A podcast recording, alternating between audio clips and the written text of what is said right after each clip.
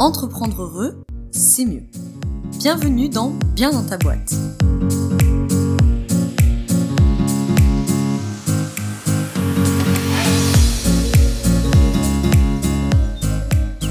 Bonjour à tous, bienvenue dans ce nouvel épisode du podcast Bien dans ta boîte. Aujourd'hui, on reçoit Camille, Camille David, qui va venir nous parler d'écriture, rien que ça, parce que je sais qu'il y a toujours beaucoup de gens qui ont envie d'écrire un bouquin. Et donc euh, aujourd'hui, Camille, elle est là pour répondre à beaucoup de nos questions et qu'on puisse démystifier un petit peu ce truc, hein, parce qu'on est d'accord, Camille, qu'autour de l'écriture, il y a beaucoup de, de mythes et légendes. De, ouais, voilà, mythes et légendes, c'est ça. Exactement. Donc on va parler de tout ça aujourd'hui.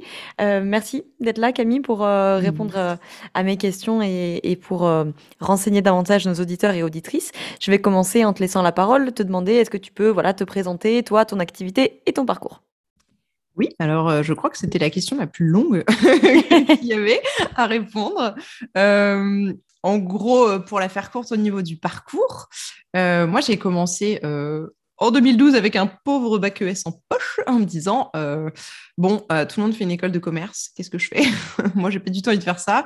Euh, et en fait on va voir qu'après que ça a conditionné pas mal de choses mais ce que j'aimais bien dans la vie c'était quand même aider les gens. Et donc je me suis dit tiens si je faisais psycho c'était quand même mon dada. Donc on est passé de l'école de commerce à psycho. Très bon choix. Voilà c'est ça. Personne ne faisait psycho donc je me suis dit bah pourquoi pas? Donc j'ai fait ça. Ça a été une année compliqué, euh, riche, j'en ai fait qu'une, donc elle a été ce qu'elle a été, mais c'était une, année un peu euh, spéciale pour moi au niveau perso et euh, j'ai quand même été beaucoup dans l'intellectuel dans cette, cette année-là parce que bah voilà première année de psycho c'est beaucoup de théorie et tout. Et après ça je me suis dit bah non en fait moi ce que j'aime dans la vie c'est la cuisine ce qui était vrai aussi mais pas que mais voilà. Et du coup j'ai tout arrêté et je suis partie à Ferrandi à Paris pour faire une école de cuisine euh, et, j'ai eu mon CAP en un an au lieu de deux, du coup, à la fin 2013. Euh, et là, je me suis dit, bah non, en fait, euh, je veux pas faire ça. Parce que là, du coup, j'ai été dans l'intellectuel, dans le manuel plus plus. Et, après, je me suis retrouvée à me dire, mais en fait, je, m'ennuie, j'ai besoin d'un plus de challenge et tout. Et donc, je suis partie à Lille faire la Cato. Et j'ai fait une licence très ouverte sur médias, culture, communication. Donc, il y avait de la radio, il y avait de la télé, il y avait plein de trucs comme ça. Et il y avait beaucoup de choses aussi sur la théorie des réseaux. Enfin, voilà, ça m'a un peu ouverte, je pense, à plein de trucs comme ça. Et euh, je me suis posée euh, pour euh, essayer de comprendre ce que je voulais dans la vie. Et du coup, je fais partie de ces gens qui savent ce qu'ils veulent pas, mais pas ce qu'ils veulent. Donc, du coup, j'ai fait un peu par élimination. Et j'aimais pas trop, enfin, le marketing et tout, c'était pas trop mon dada. Je m'amusais pas beaucoup. Par contre, en com, je m'amusais beaucoup. Donc, j'ai continué sur cette lancée. Et après, j'ai fait une année de master en, à l'EFAP. Et ensuite, c'était vraiment marketing com générique. Et ensuite, j'ai continué, j'ai terminé mes études, enfin, euh, avec un MBA en digital marketing et business. Et, euh, et, du coup, dans le parcours, me voilà en fin de, fin de, parcours, on va dire, après, je sais pas combien d'années d'études. Et, euh, et, je me dis, bon, bah, je vais faire mon stage de fin d'études dans une banque. voilà, bon, ça me, ça me plaisait pas plus que ça, mais il fallait bien trouver un boulot. Et, et là, je me suis rendu compte qu'en fait, bah, si j'allais dans cette voie-là, j'allais sûrement y passer bah vraiment y passer tout court. Euh, ça, ça me plaisait pas du tout et je me suis dit mais 45 ans de ça, euh, c'est pas possible. Et donc euh, j'ai commencé à écouter bah, ton podcast à toi, Laura. j'ai commencé à écouter les podcasts de bah tu vois de Thomas Burbidge, de Tribu 1D et tout. Et, et, là je me suis dit mais ouais mais pourquoi pas moi en fait j'ai quand même des compétences, des forces et tout, autant autant en faire quelque chose. Euh, et voilà, du coup, j'ai lancé l'agence Potid en 2019, fin 2019. Et euh, à la base, je me suis lancée dans le digital marketing. Et, euh, et après, j'ai repositionné l'agence sur ce qu'elle est aujourd'hui, à savoir de la création de podcasts. Et pour des clients et pour moi, du coup, vu que je suis aussi mon propre studio dans le sens où je produis les miens aussi. Et euh, voilà, donc euh, ça a été un peu la grosse déprime euh, du stage qui a fait le déclic de je me mets à mon compte et, je, tente quelque chose dans ma vie. Et en parallèle, bah, c'est pour ça aussi que je suis là aujourd'hui. C'est que j'ai écrit, je sais pas combien de trucs, mais j'écris depuis toujours, j'adore ça. je fais partie de ces gens qui écoutaient pas trop les cours d'histoire, mais qui écrivaient à la place des histoires dans, dans, leur carnet, quoi. Donc je faisais ça. Et en fait, euh, j'ai trouvé justement, comme tu dis, que ce monde-là, il était très, euh, élitiste, très clôturé, très fermé, euh, très, on monte pas trop les coulisses parce que on veut pas trop savoir, enfin, on veut pas trop montrer aux gens comment ça se passe dans les, dans les coulisses des maisons d'édition, etc. et ça m'a pas trop plu. Et c'était aussi, bah, justement, il y avait tout ce mythe autour de l'auteur, de l'artiste et tout. Et déjà, moi, je voulais comprendre déjà. Et en plus, je voulais vraiment démystifier tout ça. Donc, du coup, pour rendre l'écriture accessible, j'ai commencé à écrire sur un blog à l'époque, ça fait peut-être 4-5 ans, tu vois. Et ensuite, je me suis tournée très très vite vers le podcast alors qu'il n'y en avait vraiment euh, aucun sur le sujet. Maintenant, il y en a plein. Euh, et donc, j'ai créé Écrire sans rature, qui était le premier podcast, je pense, sur euh, l'écriture, le processus créatif et tout. Et voilà, on est à plus de deux ans de podcast. Et ensuite, ensuite bah voilà, j'en suis là aujourd'hui. Le mentorat, il évolue et il va continuer d'évoluer. Mais aujourd'hui, j'accompagne toujours les auteurs sur ces sujets-là, quoi, sur la technique et tout ce qui est organisation, mindset et tout. Ok, Great. C'était long, mais euh, voilà comment je suis arrivée là. Ok, non, non, mais c'est hum, à la fois ce qui fait la, la, richesse, hein, la pluralité des parcours, et, et, et hum, c'est souvent finalement qu'on se rend compte, tu sais qu'il y, a eu euh, genre des échecs, entre guillemets, ah bah et euh, des, des, des, fausses routes, etc. Et qu'en même temps, ces échecs et ces fausses routes, bah, si tu les avais pas eus, eh bah, tu te serais pas rendu compte de ce que tu voulais peut-être vraiment faire, quoi. C'est ça. ouais. J'aurais peut-être pas trouvé ma voie. Ouais, exactement. Euh, avant qu'on attaque sur l'écriture, tu as, évoqué la question des, des podcasts, du coup, euh, où tu disais que ça, hum, quelque part, que ça a contribué à, à ton cheminement, à trouver ta voix. Tu as parlé de mon podcast, tu as parlé des collègues euh, Alexis Minkela de Tribu 1D, de euh, Thomas Burbidge aussi, tu as parlé de Thomas. Carrément, ouais. Euh, Est-ce que tu dirais du coup que les, le, le, podcast, ça a été vraiment pour toi, du coup, un format qui t'a aidé à trouver ta voix, à te trouver toi-même, à avancer sur ces questions-là, du coup? Ah bah c'est évident. Genre, euh, j'en reparlais avec euh, Thomas la semaine dernière, euh, qui est venu intervenir dans un de mes événements et tout, c'était trop cool. Et je lui ai dit, mais enfin, vraiment, honnêtement, sans toi, par exemple, je, n'aurais pas été indépendante parce que j'avais quatre heures de transport par jour pour aller au Luxembourg travailler à la banque, là, et mm. j'étais mais, déprimée, mais d'une force. Et, un jour, j'ai tapé, mais tout bête, hein, j'ai tapé genre freelance dans la barre de recherche de mes podcasts que j'aimais bien déjà écouter et tout. Euh, et, j'écoutais beaucoup euh, le podcast de Clotilde Dussoulier mhm. à l'époque sur euh, Change ma vie, mhm. qui est toujours là d'ailleurs, ouf. Et, et, en fait, bah, tu vois, de fil en aiguille, je me suis dit, tiens, je me suis mis sur des sujets entrepreneuriat, etc. Après, je suis tombée sur toi, je me suis dit, mais en fait, non seulement tu peux entreprendre, genre, tu es hyper jeune, mais pourquoi pas? Et en plus, euh, il y avait genre le tien qui mettait en perspective le fait que bah, tu n'étais pas obligé de souffrir toute ta vie euh, dans ton travail, tu vois. Et là, je me suis dit, mais moi, ça a fait sens. Mais tout de suite, je me suis dit, mais, mais non, mais tu te rends compte, c'est hyper long la vie.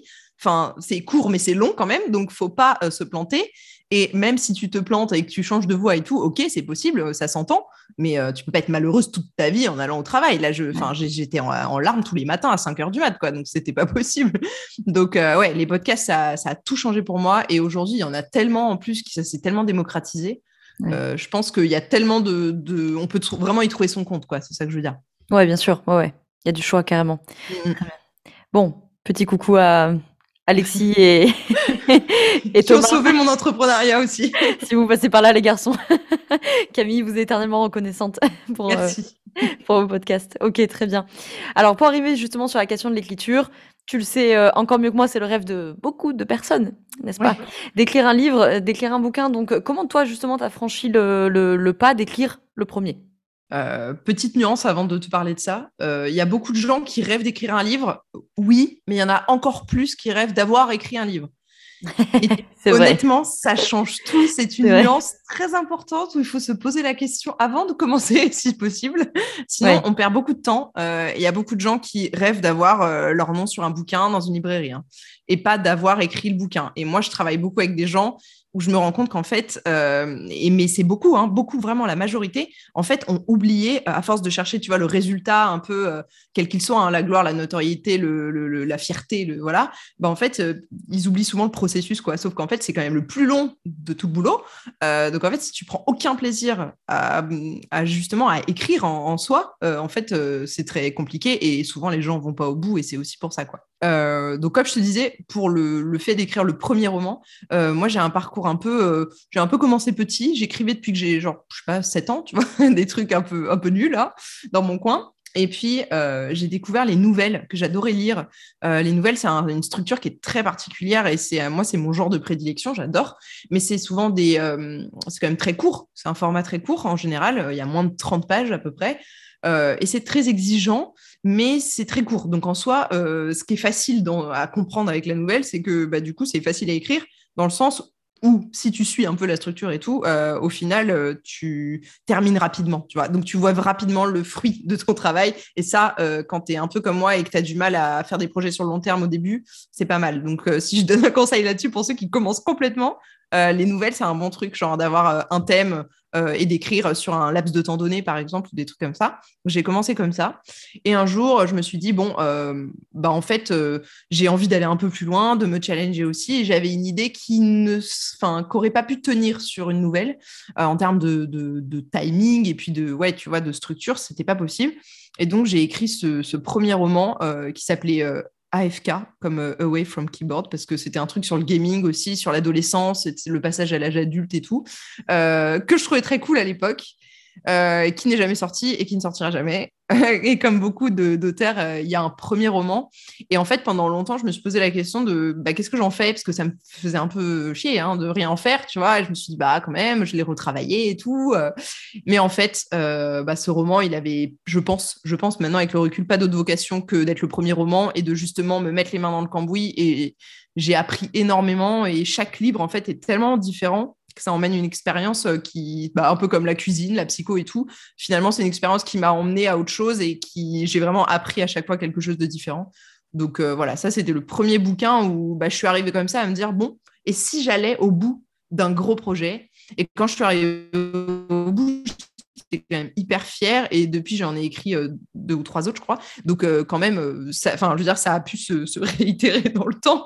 J'ai réussi à, à re refaire l'exploit, tu vois. Mais, euh, mais en tout cas, j'ai franchi le cap euh, d'écrire le premier pour avoir, euh, enfin, comment dire, en ayant la motivation de, terminer quelque chose.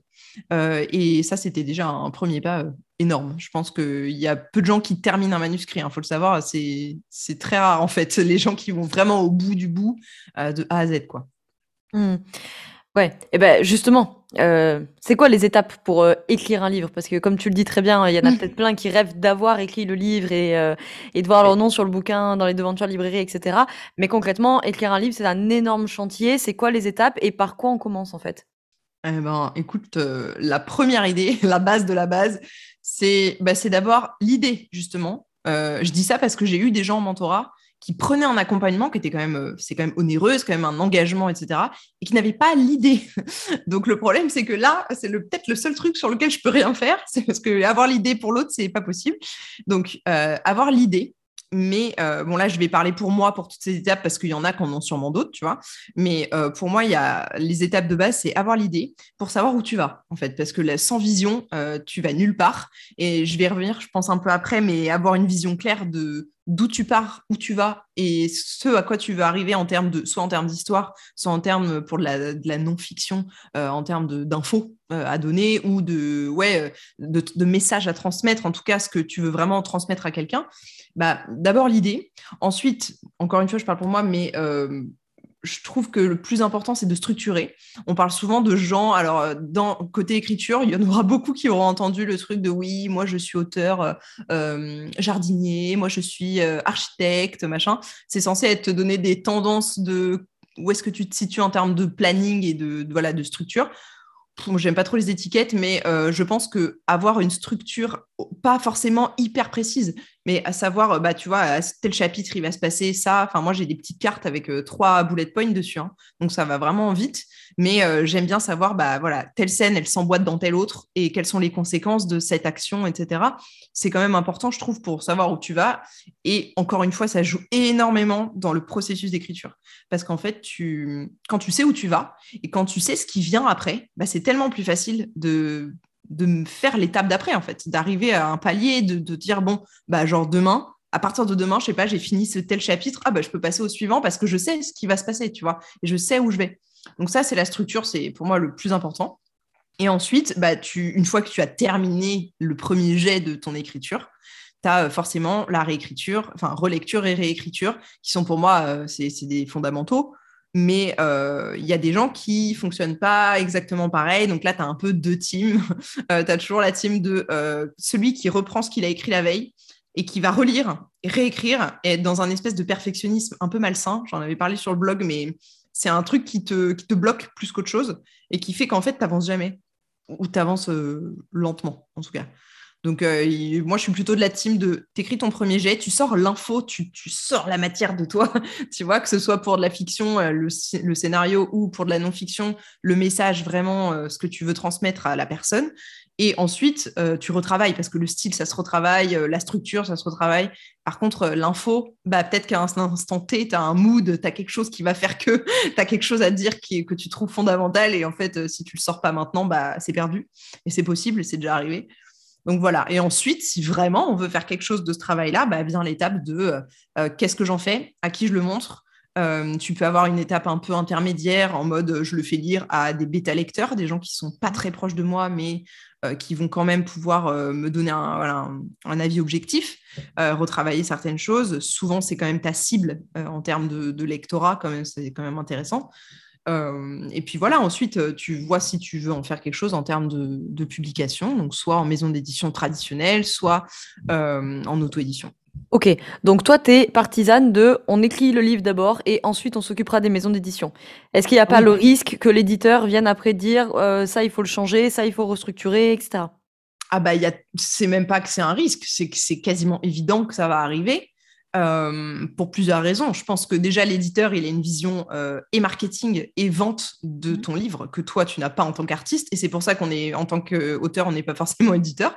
Euh, c'est pour ça aussi qu'on en parlera sûrement, mais que l'auto-édition, c'est un travail qui est très, très compliqué. Si Dieu, c'est même au-delà de ça, c'est que moi, je le trouve presque impossible parce qu'en fait, le regard que tu as sur ton livre, bah, ce sera jamais le même que, ne serait-ce que ton père, ta mère, ta sœur, mais ce sera pas non plus le même qu'un mec qui fait ça toute la journée et qui hum, apte à te dire si non seulement ton livre il se vend, mais aussi si euh, il n'y a pas des choses qui vont, je sais pas, heurter un public. Enfin, il y a des choses, voilà, tu, tu peux pas. toi, ça te paraît euh, normal de dire ça, ou voilà, surtout dans de la non-fiction, par exemple.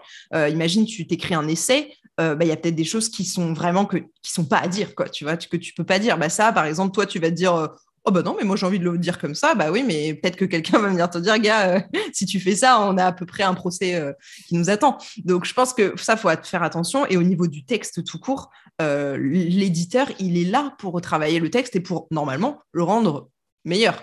Donc pour moi, non seulement c'est un risque à prendre, mais toi, tu vas donner, enfin, tu vas vendre à l'éditeur ton tes droits sur ce livre qui pour toi est la meilleure version de ce que tu as fait euh, parce que ça se trouve, tu l'as retravaillé deux, cinq, dix fois, ça arrive. Enfin, il y a vraiment des gens qui retravaillent pendant des années.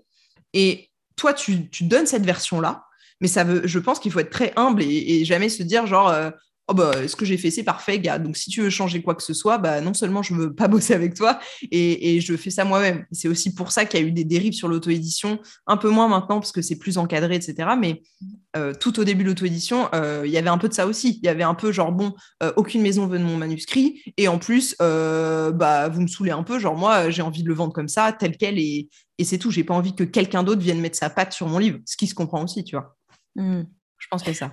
Donc, en tout cas, pour ceux qui nous écoutent, on écrit le bouquin d'abord et on va voir les maisons d'édition avec un manuscrit finalisé.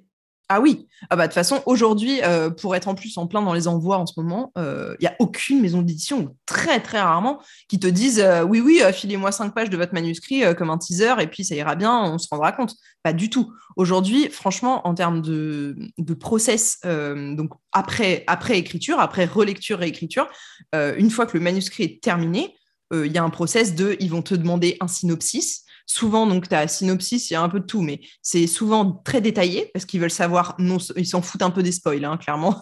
ils veulent savoir si ton histoire, elle tient la route.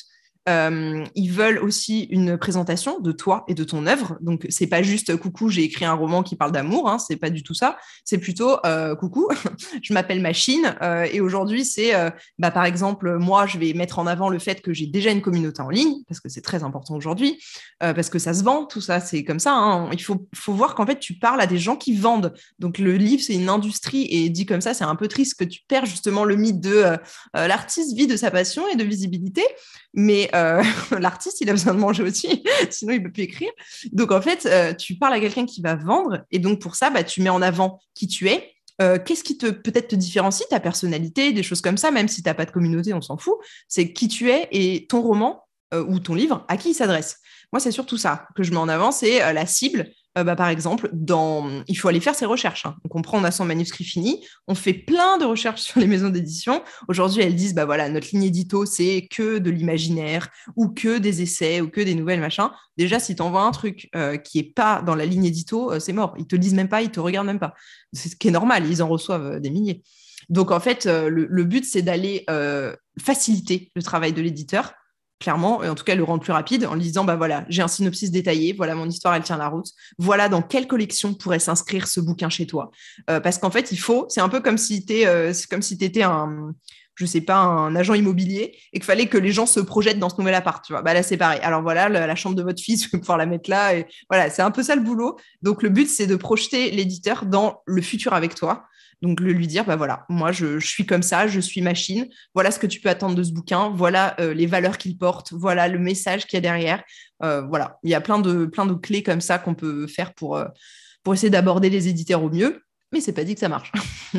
c'est le, le bas quoi. Mais après, c'est il y a beaucoup de manuscrits et, peu de gens élus, entre guillemets. Donc, Ouais, j'allais dire, pour la plupart des, des futurs auteurs qui nous écoutent, euh, c'est souvent un peu le, le, le nœud de l'angoisse, hein, j'ai l'impression, ce truc-là. quoi. C'est que tu as, travaillé, sur, comme tu dis, sur ton manuscrit, sur ton manuscrit pendant des mois, peut-être des années, tu l'as relu mm. deux fois, cinq fois, dix fois. Tu as abouti à un truc euh, qui te convient euh, a priori pas trop mal. On va se mettre en recherche des éditeurs, comme tu dis, qu'est-ce qui convient, qu'est-ce qui convient pas, les lignes édito, les catégories, gna, gna, On envoie le manuscrit. Bon, ok, Sauf que trouver un éditeur, c'est un peu le parcours du combattant, quoi. Est-ce qu'aujourd'hui, concrètement, pour ceux qui nous écoutent, est-ce qu'aujourd'hui, concrètement, un jeune auteur, artiste, qui euh, n'a pas forcément un réseau, etc., est-ce qu'il peut espérer se faire publier par une maison d'édition? Oh Bah oui. Pour moi, euh, pour moi, il n'y a pas de, voilà, je suis pas dans le désespoir hein, total, hein, clairement, mais euh, c'est possible. Je pense que en fait, il faut, euh, et je le vois de plus en plus dans le mentorat aussi, parce que c'est un process que même par lequel je passe moi, euh, je te dis encore en ce moment. Donc euh, c'est un peu un boulot de tous les jours. C'est que je pense qu'il y a un espèce de changement de paradigme à faire pour le vivre plus sereinement, en fait, parce que le process pour trouver un éditeur, il est long. De toute façon, les réponses, c'est pas moins de six mois. Donc, il faut prendre déjà son mal en patience. Donc, déjà, quand on est impatient, il faut aller un peu contre sa nature, mais se dire, bon, j'envoie. Et puis, maintenant, c'est dans la nature et elle vienne que pourra. Voilà. Donc, je pense que déjà, il y a ce changement-là à opérer. En fait, à partir du moment où tu écris pour être publié, c'est très compliqué à vivre parce que du coup, euh, c'est là où les gens se disent bon, bah, euh, on m'a pas répondu, ça fait six mois, allez, je le mets sur Amazon et puis comme ça, au moins, j'aurai des lecteurs. Euh, bon, ça marche aussi, hein, on est d'accord. Après, euh, il y a des questions éthiques de ce que tu veux, je ne vais pas rentrer dans les détails, mais il y a aussi des questions de, euh, bah, de droit d'auteur. ça dépend ce qu'on veut aussi. Est-ce que l'objectif avec son bouquin, c'est de gagner de la thune? Si c'est ça, euh, bon déjà, euh, pour moi, c'est pas écrire pour les bonnes raisons, mais pourquoi pas. Mais du coup, euh, c'est compliqué parce que l'objectif derrière, si tu veux, il va pas, il va pas être atteint tout de suite. Hein. parce que le problème, c'est que déjà, tes droits d'auteur en maison d'édition sont vraiment très, très bas. Mais euh, même si tu te mets sur Amazon et tout, derrière, faut aller le vendre, le bouquin. Et c'est clairement euh, une énergie et un temps de fou. Donc, en tant que jeune auteur, on peut clairement être publié en maison d'édition, c'est complètement possible. Mais en fait, je pense qu'il faut le prendre comme un process à part entière. Et par exemple, là, j'ai une mentorée euh, qui, qui au début se faisait tout un, foin, j'allais dire, de, l'envoi en, maison d'édition. C'était un stress énorme, une pression de fou parce que justement, t'imagines, elle avait pris cet accompagnement pendant un an, on a travaillé ensemble, enfin un peu moins. Et au final, euh, le manuscrit, était vraiment top. Elle a eu des super retours de plein, plein de gens. Mais bah, derrière, euh, fallait qu'il existe, tu vois. Et donc, du coup, elle se mettait une pression de fou là-dessus. Et en fait, là, elle a changé un peu, ce, on en a parlé, elle a changé aussi un peu son, fusil d'épaule en se disant, OK, bon, bah, de toute façon, c'est long. Et euh, il y a peu d'élus, justement, pour le nombre de manuscrits que je vais envoyer dans la nature. Donc, en fait, ce qu'elle fait, c'est qu'elle a fait une liste. Alors là, faut lister avec, voilà, bah, eux, ils veulent telle consigne, ils veulent telle consigne. Il faut, c'est un peu long, hein, clairement, de faire des dossiers pour des maisons. Mais euh, une fois qu'on a son synopsis, sa présentation, etc., bah, en fait, c'est un truc, ça se structure et ils demandent quasiment tous la même chose. Hein. Donc euh, après, il faut juste un peu le, manier pour que ça, fasse comme si c'était personnalisé, mais ils sont pas dupes, ils savent que de toute façon, on envoie tout le monde.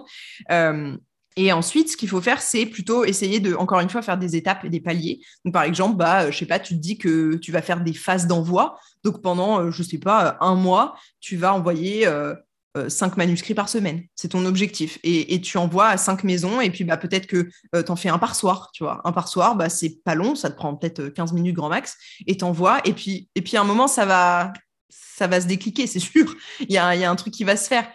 Et peut-être que tu n'auras pas un retour positif, ça c'est très possible, mais par contre, tu auras peut-être des retours tout court, et c'est déjà pas mal d'avoir un retour en tant qu'auteur d'un éditeur qui prend le temps, qui a peut-être apprécié le manuscrit, mais qui rentre pas dans la collection à l'instant T. Il y a plein de raisons qui font qu'un manuscrit est bon, mais n'est pas accepté. Ça arrive très souvent. Et dans ces cas-là, bah, c'est intéressant aussi d'avoir un vrai retour, tu vois, d'un pro, entre guillemets, qui te dit, bah voilà, moi, euh, euh, j'aime bien ce que tu as fait, j'adore cette histoire, j'adore ton message derrière, mais euh, je trouve que pour cette collection, ça va pas bien. Donc parfois, il va filer un nom, au mieux, de quelqu'un qui pourrait être intéressé, ou alors il va te donner plein de conseils qui sont clairement bons à prendre.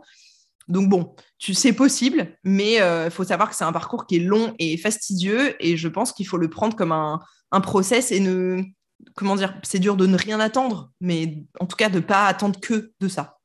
Tu vois? Ouais, je, ça m'évoque, ça, ça, va arriver sur ma question sur la non-fiction, mais ça m'évoque aussi peut-être, tu vas me dire, une différence entre ce qui est livre de la fiction et ce qui est livre de la non-fiction. Parce que quand tu écris de la fiction, je peux concevoir que tu puisses le peut-être davantage l'écrire pour toi, pour le processus créatif qui est derrière, mmh. pour la démarche artistique. Quand tu de la non-fiction, la plupart du temps, euh, il y a la volonté de passer un message, il y, euh, y, a un plaidoyer, il y a un essai, etc. Donc mmh. peut-être que pour ceux qui nous écoutent et qui sont plutôt des auteurs ou de futurs auteurs de non-fiction, euh, la question de ne pas être publié, elle est peut-être plus embêtante, non? Bah, c'est compliqué parce que c'est pas le genre de profil que j'accompagne, mais euh, sur de la non-fiction, je pense qu'il y a peut-être plus de chances de trouver un éditeur si on cible extrêmement bien, euh, tu vois, l'éditeur qui, qui va être à fond sur son sujet ou voilà je pense qu'il y a aujourd'hui des éditeurs surtout en non-fiction je trouve qu'ils sont beaucoup plus euh, précis dans leur ligne édito que euh, certaines maisons d'édition fiction qui sont en mode genre alors nous on fait l'imaginaire du polar du thriller et tout envoyez les gars euh, on, attend quoi. Sauf que du coup pour se faire sa place là-dedans bah c'est compliqué. Alors que si demain je sais pas t'écris un bouquin alors il y en a il y en a plein aujourd'hui tu vas me dire il y a aussi beaucoup beaucoup de livres hein, c'est ça le problème aussi on est un peu dans une surconsommation de bouquins. Mais si demain tu fais un je sais pas un tu écris ton bouquin sur euh, l'Ayurveda euh, pendant la grossesse, j'en sais rien, je te dis n'importe quoi. Je ne sais même pas si c'est possible, mais voilà. Euh, tu te dis, bah, peut-être que c'est tellement précis tu vois que il y a mm. bien une nana dans une maison d'édition qui est un peu calée là-dedans, qui va se dire genre bah ouais c'est vrai dis donc on n'a aucun bouquin là-dessus. Euh, c'est tellement précis ça va forcément parler quand même à une grande partie de la population parce que, euh, tu vois, genre, si je prends cet exemple des femmes enceintes, il y en a plein. Donc, pourquoi pas? Donc, après, c'est une question aussi marketing et, euh, c'est clair que quand tu écris un bouquin, je sais pas, bah, genre, c'était en, ce moment, c'était un peu la grosse mode du freelancing. Si tu écris un bouquin sur le freelancing, il y a quand même des chances que tu sois dans la tendance et que du coup, il y ait des maisons qui sont un peu plus marketingment parlant enclins à te publier, tu vois. Mmh. Et justement, en parlant de non-fiction, euh, qu'est-ce qu'on a comme euh, différence fondamentale entre la fiction et la non-fiction? Euh, Tu as parlé un petit peu des différences au niveau des maisons d'édition. J'imagine que forcément, il y a une différence dans la dans l'écriture, nécessairement? Bah oui, clairement, clairement, il y a des différences. Après, je pense que dans les étapes que je t'ai données, donc genre vision claire, objectif, plan, euh, et euh, ensuite écriture, réécriture, etc.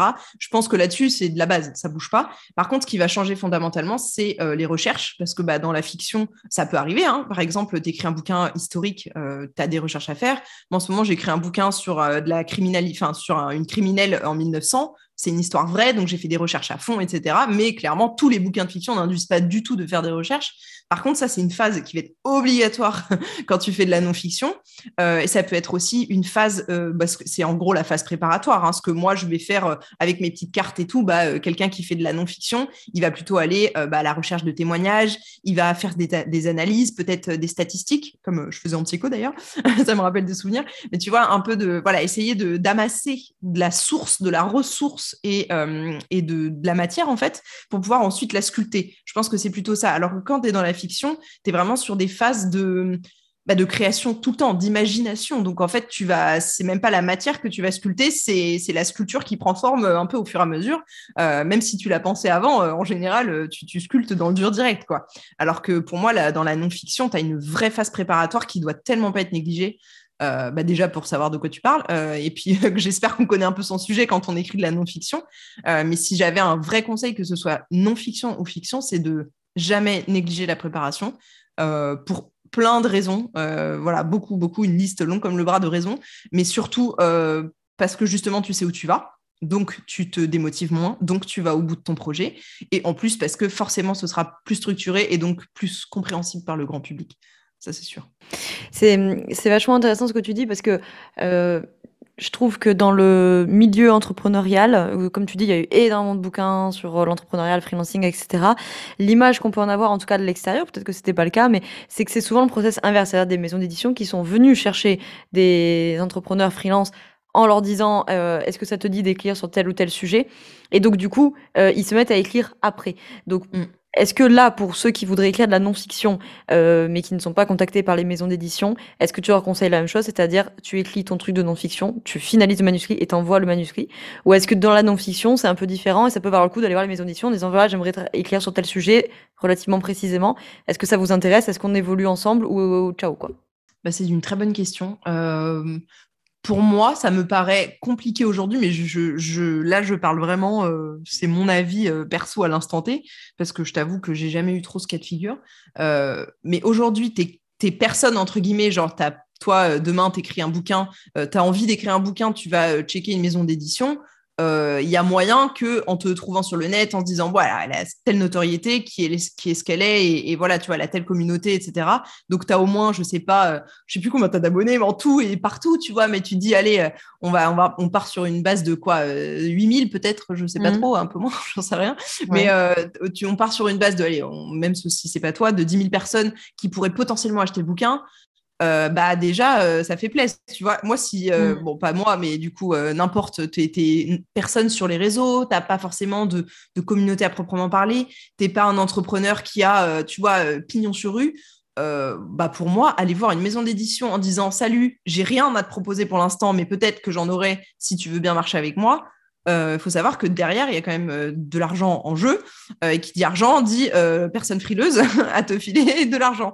Donc, souvent, ça marche comment? Ça marche avec un avaloir où il te donne, et encore, c'est pas systématique, mais souvent, tu as un avaloir. Donc, il te file peut-être, allez, je dis n'importe quoi, c'est des chiffres comme ça, mais genre 5-6 000 euros pour écrire ton bouquin. Et OK, ça tombe sur ton compte, mais ensuite, il faut en vivre, entre guillemets, pendant un certain temps. Donc, tu bloques ces, ces milliers d'euros-là. Et ensuite, tu vas gagner en droit d'auteur à chaque fois qu'un bouquin est vendu. Et on est entre euh, allez, 10%, euh, enfin entre ouais, 2 et 10%. 10% euh, étant le max du max, voilà. Donc on est quand même sur pas beaucoup. Et du coup, enfin moi ça me paraît être une démarche ballsy quoi, tu vois. je dis pas que c'est pas possible, mais ça me paraît compliqué. après, si si t'es pas démarché, pour moi, il vaut mieux écrire parce que ton sujet, il te transcende, entre guillemets, et que tu as envie de transmettre quelque chose là-dessus. Et, euh, demain, tu arrives avec un manuscrit, même s'il n'est pas complètement euh, parfait, tu vois, parce qu'il sera jamais parfait, même si tu as envie de bosser avec un, justement un éditeur pour le rendre meilleur, etc., et profiter de sa diffusion et de tout ce que tu veux, euh, bah pour moi, c'est tellement cool d'arriver en disant, hé, j'ai pondu ce truc, pour moi, ça peut marcher dans telle cible chez vous et tout. Ça montre tellement plus de sérieux, je trouve, que de dire, bah alors j'avais une idée, euh, mais après, euh, bah, tous les process sont différents, tu vois. Mais c'est vrai que moi, là, ça ne me viendrait pas l'idée de faire ça, en tout cas. Ouais. Donc, du coup, histoire que pour nos auditeurs, auditrices, ce soit limpide. Les droits d'auteur, tu me dis entre 2 et 10% Donc, comme on n'est pas tous euh, Stephen King, on va pas partir sur les 10% C'est clair. du coup, donc, juste que ce soit clair pour les gens, on parle de 2% de prix de vente du livre. Ouais, un peu plus maintenant, on dirait entre, allez, je dirais entre 3 et 8. Euh, ça dépend ce que tu fais. Si c'est si es une femme, c'est un peu moins. Si tu es dans la jeunesse, c'est un peu moins. Euh, si tu partages, si tu fais, je sais pas, euh, demain tu écris un bouquin, encore une fois, sur l'Ayurveda avec des illustrations, tu partages ces 5% avec l'illustrateur, donc tu es à demi. bon, voilà, c'est que ça, mais oui, c'est exactement ça. Ça te donne un pourcentage du prix du livre à chaque fois et le reste va bah, au diffuseur, à l'éditeur, tout ça.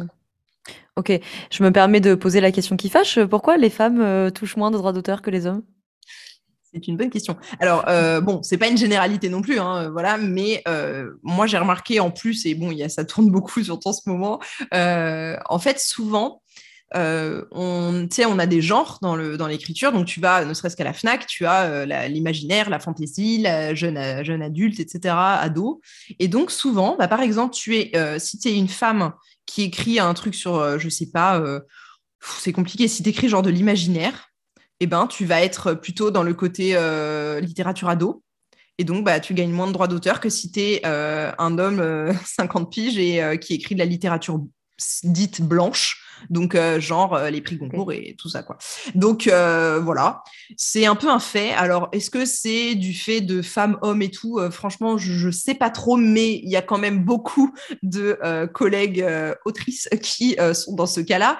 Donc dans les faits, je veux pas généraliser, mais quand on parle avec les nanas, on se rend quand même compte que c'est assez vrai, quoi. Donc, est-ce que c'est une coïncidence ou pas Bon, on ne dira pas. Mais, mais le truc, en fait, aussi, surtout, c'est que dès que tu... C'est surtout la scission entre imaginaire et ce qu'ils appellent littérature blanche. Alors là, c'est une catastrophe. Genre, ça n'a rien à voir. Genre, vraiment, c'est c'est du simple au double. Euh, alors que euh, bah, juste parce que l'imaginaire, soi-disant, ce serait de la littérature jeunesse. Et donc en jeunesse, bah, c'est moins difficile à écrire, bien sûr, évidemment. Donc, donc euh, c'est moins, moins bien payé, quoi.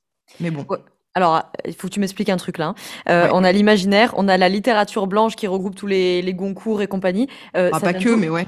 Ouais, donc soi-disant de la littérature plus élevée, quoi. Un peu élevée, voilà. voilà, ok. pourquoi on dit littérature blanche? Mais c'est une très bonne question. Et bah, tu sais quoi, j'en ai aucune idée. Donc, euh, je me suis jamais trop penchée sur la question. C'est un peu comme euh, pourquoi on appelle ça fantasy? Bah, voilà. Mais euh, je sais pas. franchement, je sais pas. Mais en tout cas, je sais que c'est plus mis en avant, que ce soit dans les rayons, dans les librairies. Euh, euh, à la grande librairie, euh, il y a de la littérature blanche. Hein. Il y a pas. alors maintenant, ils font la petite librairie pour parler pendant 10 minutes de, de fantaisie et d'imaginaire.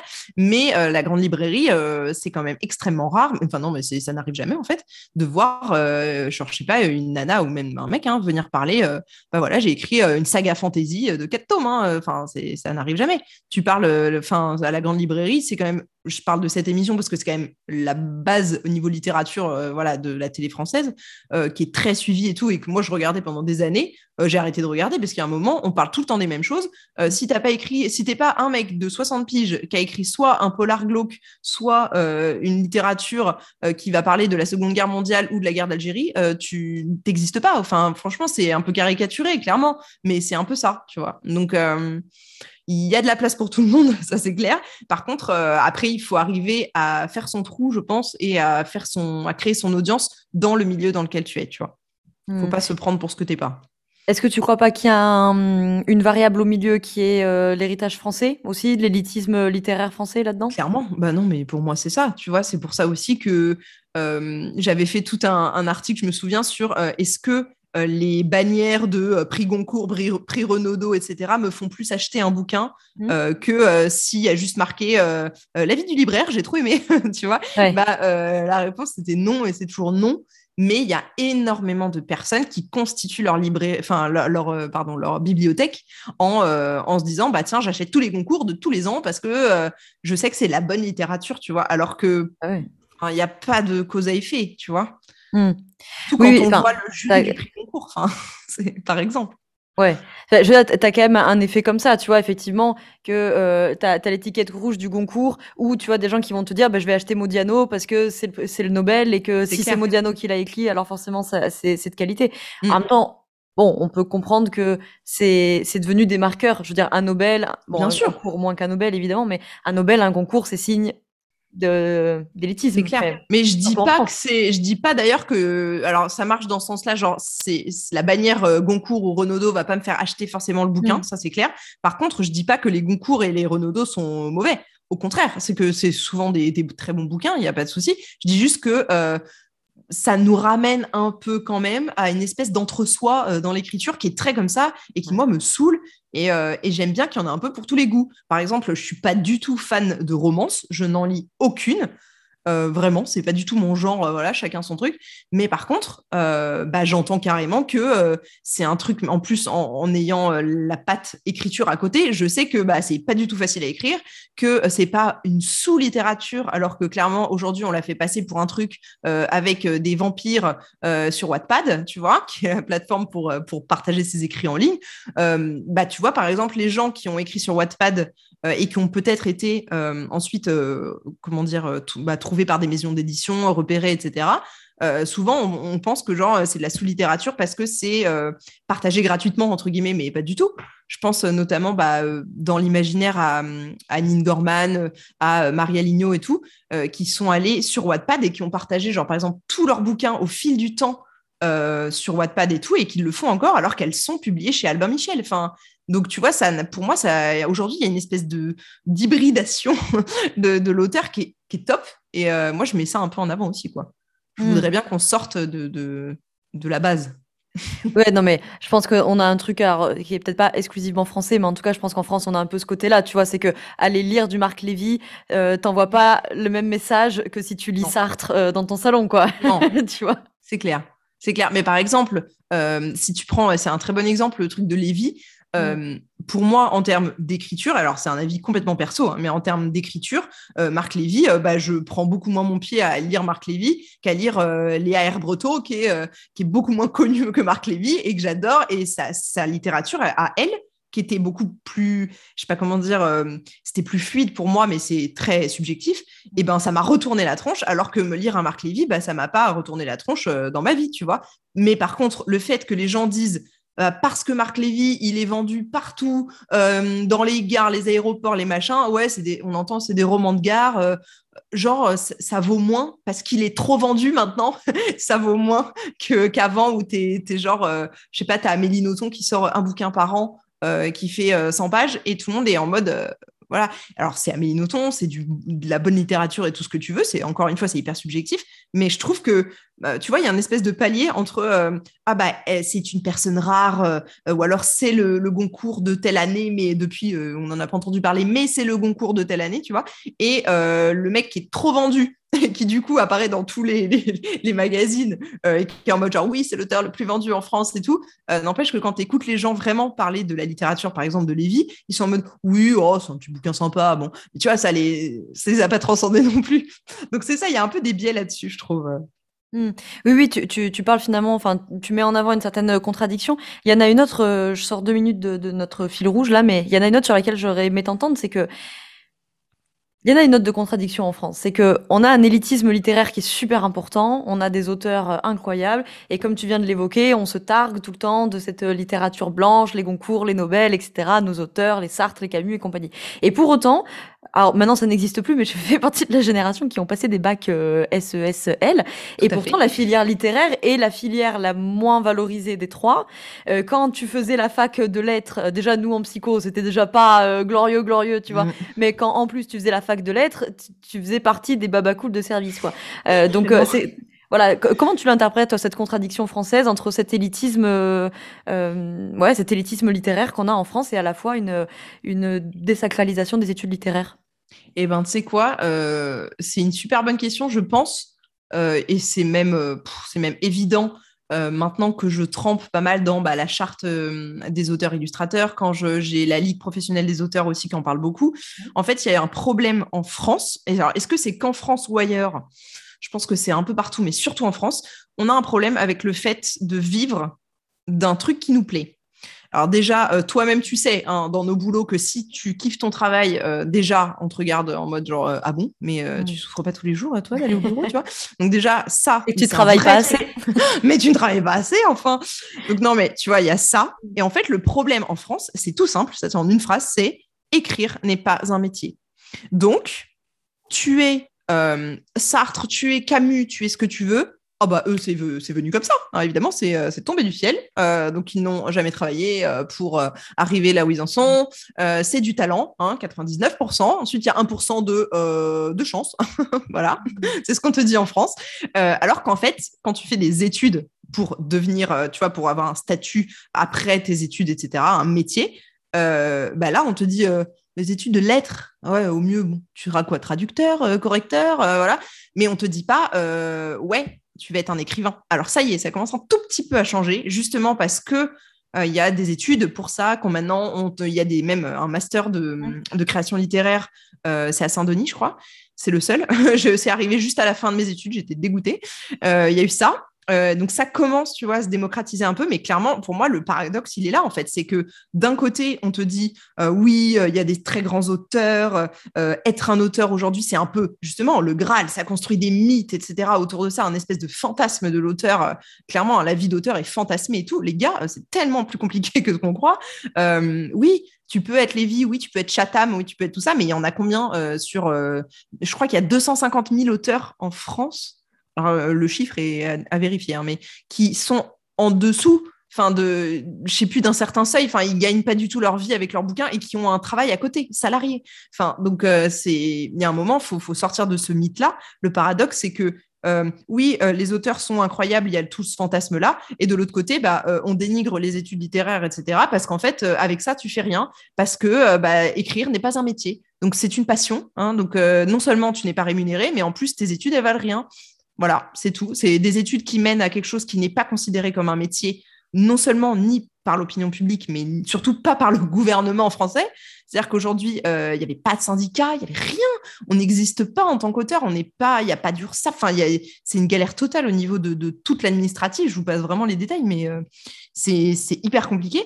Et ça fait qu'aujourd'hui, bah, c'est pas reconnu comme, euh, bah, genre, aujourd'hui au moins, tu es auto-entrepreneur bon, bah, tu es entrepreneur, et ben, tu as un métier, et tu as peut-être fait des études pour ou pas, mais n'empêche que tu as un statut qui fait que ton, tu vis de ton travail. Et ben, en tant qu'auteur, tu ne vis pas de ton travail parce que ce n'est pas un métier. C'est tout. C'est mmh. aussi simple et un peu triste que ça. Mmh. C'est un truc de fou ce que tu nous racontes là, parce que tu, tu, parles finalement de cette espèce de désengagement de l'État euh, sur la reconnaissance du statut, la présence de l'URSSAF, etc. Alors même qu'on est euh, le pays qui doit le plus se targuer d'être le pays de la culture et de la littérature et de tous les grands auteurs, ah, mais Complètement, complètement. Mais quand tu commences, je te jure, à mettre les mains dans le cambouis. Alors là, moi, je parle de ça en tant qu'auteur, mais franchement, si vous êtes un peu curieux en tant que lecteur, juste, euh, mais vous n'avez pas idée de ce qui se passe derrière euh, tout ça. Euh, enfin, les, auteurs sont en colère, mais de fou, parce que bah, là, c'était là, c'était Roselyne Bachelot qui devait s'en occuper. Il y a eu tout un rapport qu'ils ont appelé le rapport Racine, qui était censé changer la donne vraiment au niveau de plein de choses, hein, des statuts de, la retraite, de la maternité, de plein de trucs différents qui sont aujourd'hui bah, pour moi la base de la base. Mais en fait, bah, tout ce rapport racine, eh ben il n'y a rien qui est appliqué. Enfin, ils sont revenus en arrière et vraiment il y a eu machine arrière là-dessus. Et les auteurs sont en mode le point levé en disant mais les gars, euh, on existe, c'est un métier. Aujourd'hui, il y a tant d'auteurs qui travaillent tous les jours pour ça et tout. et en fait, surtout, moi, ce que j'ai du mal à comprendre, mais ça encore une fois, bon là, c'est dans ma réflexion personnelle mais je sais que je suis pas la seule, c'est de se dire, mais en fait, l'auteur est le maillon principal de la culture, en tout cas de la littérature. Derrière, oui, tu as l'éditeur, tu as les diffuseurs, tu as tous ceux qui vont euh, participer à la chaîne du livre, ce qui est normal, c'est une industrie, tu vois. Mais en fait, euh, sans nous, il n'y a rien en fait à la base. Donc, euh, j'ai du mal à comprendre comment on valorise pas les gens qui, qui travaillent pour ça, pour soit pour transmettre un message, soit pour divertir, soit pour informer, soit pour quoi que ce soit, tu vois. Mais, euh, mais en tout cas, c'est une vraie réalité. Genre, euh, si on est un peu curieux en tant que lecteur, euh, c'est intéressant de. Bah, déjà, c'est pour ça aussi que je fais le podcast et tout, mais de savoir bah, ce qui se passe derrière un bouquin, quel boulot il y a. Et, je pense qu'il y a toutes ces questions administratives que, bon, c'est pas très drôle à écouter, mais il y a beaucoup de gens qui en parlent en vulgarisant et tout. Genre, Samantha Bailly, elle en avait beaucoup parlé. Elle a été la figure de proue de tout ce mouvement-là. et, je trouve ça bien, en fait, qu'on en parle. Mais c'est encore balbutiement, à mon avis. Bon, cette discussion est fort passionnante, mais, euh, mais voyant le temps passer, je vais quand même te poser les questions euh, euh, concrètes, peut-être pour ceux qui veulent se mettre à écrire. Alors justement, la question concrète, c'est si tu devais nous donner trois conseils pour se mettre à écrire, qu'est-ce que tu nous donnerais? Bah, Le premier, ce serait d'avoir une routine saine pour soi. Donc se dire, bah voilà, quel temps j'ai à allouer à ça parce que c'est un processus, encore une fois, qu'il faut tenir sur la longueur. Donc, est-ce que c'est le matin, le soir, euh, en fonction de voilà comment on fonctionne, de nos responsabilités et obligations, quoi. Donc, d'avoir une routine, c'est la première chose pour euh, ne jamais être trop loin de son texte et ne pas passer six mois euh, sans, sans, le voir parce que bah, clairement, on oublie ce qui s'est passé. Euh, le deuxième, ce serait de pas se mettre une pression de fou euh, qui va faire capoter le projet. Parce qu'en fait, euh, votre livre va sûrement pas révolutionner le monde. Votre livre va sûrement pas être le prochain best-seller. Et c'est OK, en fait.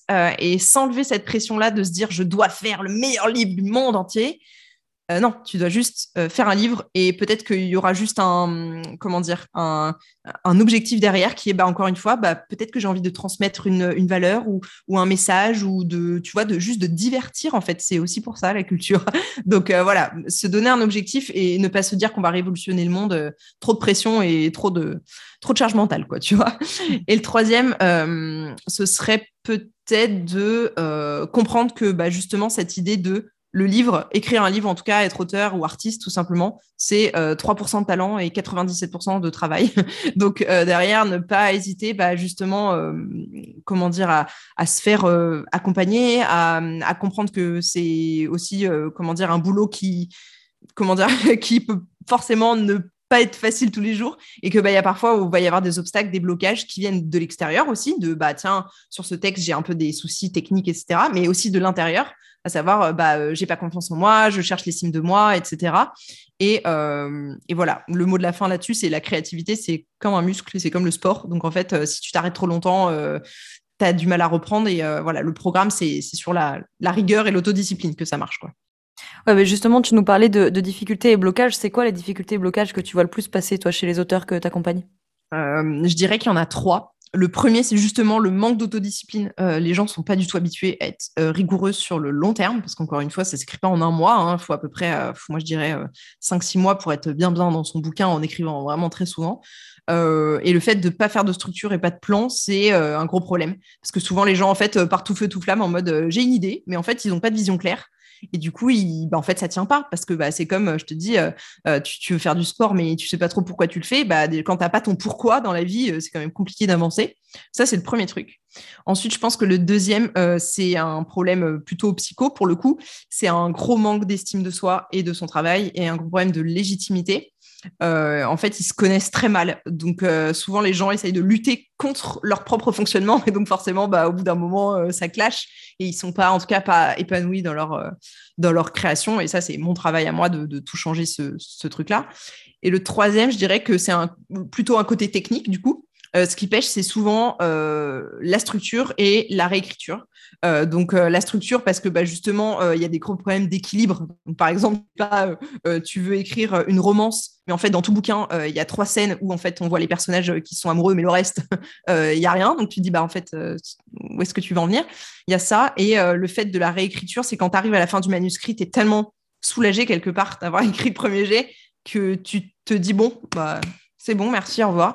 Sauf qu'en fait, euh, il est tellement. Enfin, une fois que tu, laisses ton manuscrit reposer, genre, euh, je sais pas, euh, deux, trois mois, tu vois, tu reviens avec un œil neuf et là, je peux te dire que tu vois tous les défauts. Donc, ça, c'est un gros, gros souci aussi de ce côté-là. Ouais, peut-être que cette question d'illégitimité, de manque de confiance dont tu parles, elle, elle doit sûrement être alimentée par la discussion qu'on avait il y a quelques minutes sur cette euh, euh, sur ouais ce, dénigrement quoi des, des études littéraires bah du, du, monde littéraire que je trouve extrêmement euh, ambivalent hein, franchement je crois que dans cette ambivalence il y aurait de quoi virer un peu psychotique même d'ailleurs parce que t'as désolé pour la déformation pro mais, mais t'as as à la fois tu vois une espèce de, de dénigrement des études littéraires et de, de ce métier là et à la fois un élitisme incroyable sur sur le monde des auteurs et sur le sur la littérature française en fait. Donc je me bah dis, il y, a quoi virer en trouble dissociatif. Mais, mais ça, ce que ça murmure à l'oreille des gens qui veulent écrire un livre, même juste pour écrire un livre, parce qu'il y, a vraiment des gens qui aiment écrire un livre, euh, voilà, qui, aiment le process, tu vois.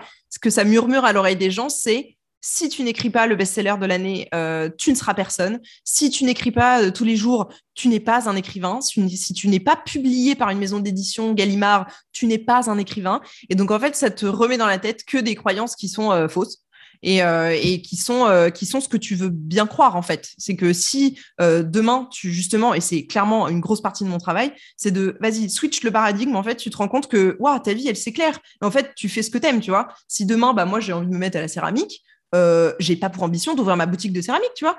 Mais par contre, les gens, en commençant un bouquin, ils ont déjà l'ambition d'être publiés, tu vois? Donc, en fait, il y a vraiment un gros problème de ce côté-là et c'est clairement alimenté par tout le fantasme autour de l'écriture et des, auteurs, etc., euh, de, de Yourcenar à, tu vois, justement à, Camus et tout, qui ont été alimentés. Et aujourd'hui, déjà, le monde a changé.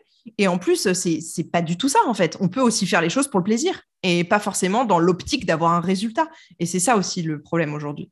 Ouais, parce que j'allais dire, euh, euh, avec tout le respect que j'ai pour Camus, parce que c'est un auteur euh, que j'admire énormément, vu l'état psychique de la plupart de ces auteurs, je suis pas sûre que à ne pas reproduire chez soi. voilà, laissez ça à des professionnels. Mais oui, je vois ce que tu veux dire. C'est qu'il y a, y a un truc de passé de, euh, on n'a même pas commencé à écrire le livre, qu'on est déjà en train de s'imaginer refuser le Nobel à la place de Sartre. En ah, mais complètement, mais complètement. Et je pense que en fait, euh, les gars, faut redescendre sur terre. Euh, et on peut, mais non, mais le problème, c'est qu'en faisant ça, on s'enlève complètement bah, le plaisir de faire les choses, en fait. Mmh. Genre moi, j'ai envie de faire le programme de Sissimua pour avoir un corps de rêve pour mon mariage. Bon, est-ce que ça veut dire que demain j'ouvre ma salle de sport? Non, euh, genre ça veut juste dire que je fais ça pour mon plaisir, tu vois. Et c'est tout.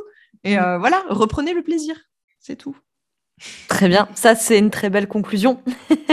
c'est une très belle conclusion, donc je vais quand même euh, te, te, poser la question signature du podcast, évidemment. Ma traditionnelle question de fin, c'est quels sont tes conseils pour entreprendre heureux?